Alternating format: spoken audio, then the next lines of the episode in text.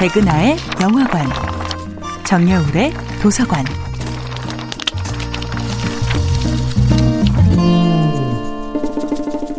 안녕하세요. 여러분들과 쉽고 재미있는 영화 이야기를 나누고 있는 배우 연구소 소장 백은하입니다. 이번 주에 만나보고 있는 영화는 김보라 감독, 박지후, 김세벽 주연의 2019년도 영화 벌새입니다. 영화 벌새의 주인공 은희와 친구 지숙이는 오빠들로부터 지속적인 폭력을 당합니다. 니네 오빠는 주로 어떻게 때리냐? 요즘 죽도 깨던검도 하거든. 이런 대화가 아무렇지도 않고 가족 내에서도 어느 정도의 폭력을 방조하는 분위기 속에서 자라난 아이들은 방어와 체념의 기술을 먼저 습득합니다. 하지만 모두들 그것을 당연하다고 말할 때 한문학원에서 만난 영지 선생님은 이렇게 말합니다. 윤희야, 너 이제 맞지 마. 누구라도 널 때리면 어떻게든 맞서 싸워. 절대로 가만히 있지 마.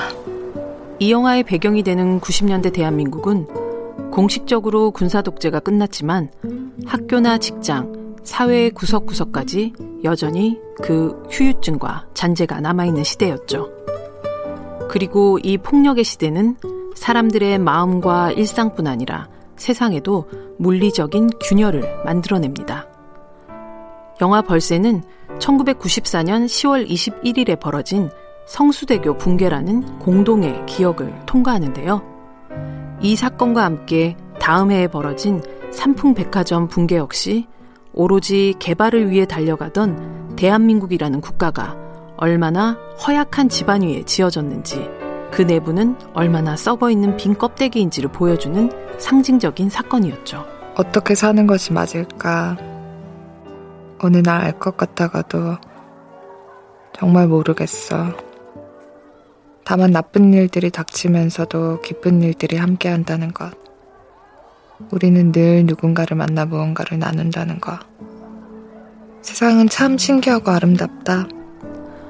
벌새는 그런 폭력과 거짓의 시대에도 붕괴 직전의 세상 속에서도 인간적인 본질을 놓치지 않고 살아가려는 사람들의 힘찬 날개짓을 보여주는 영화입니다.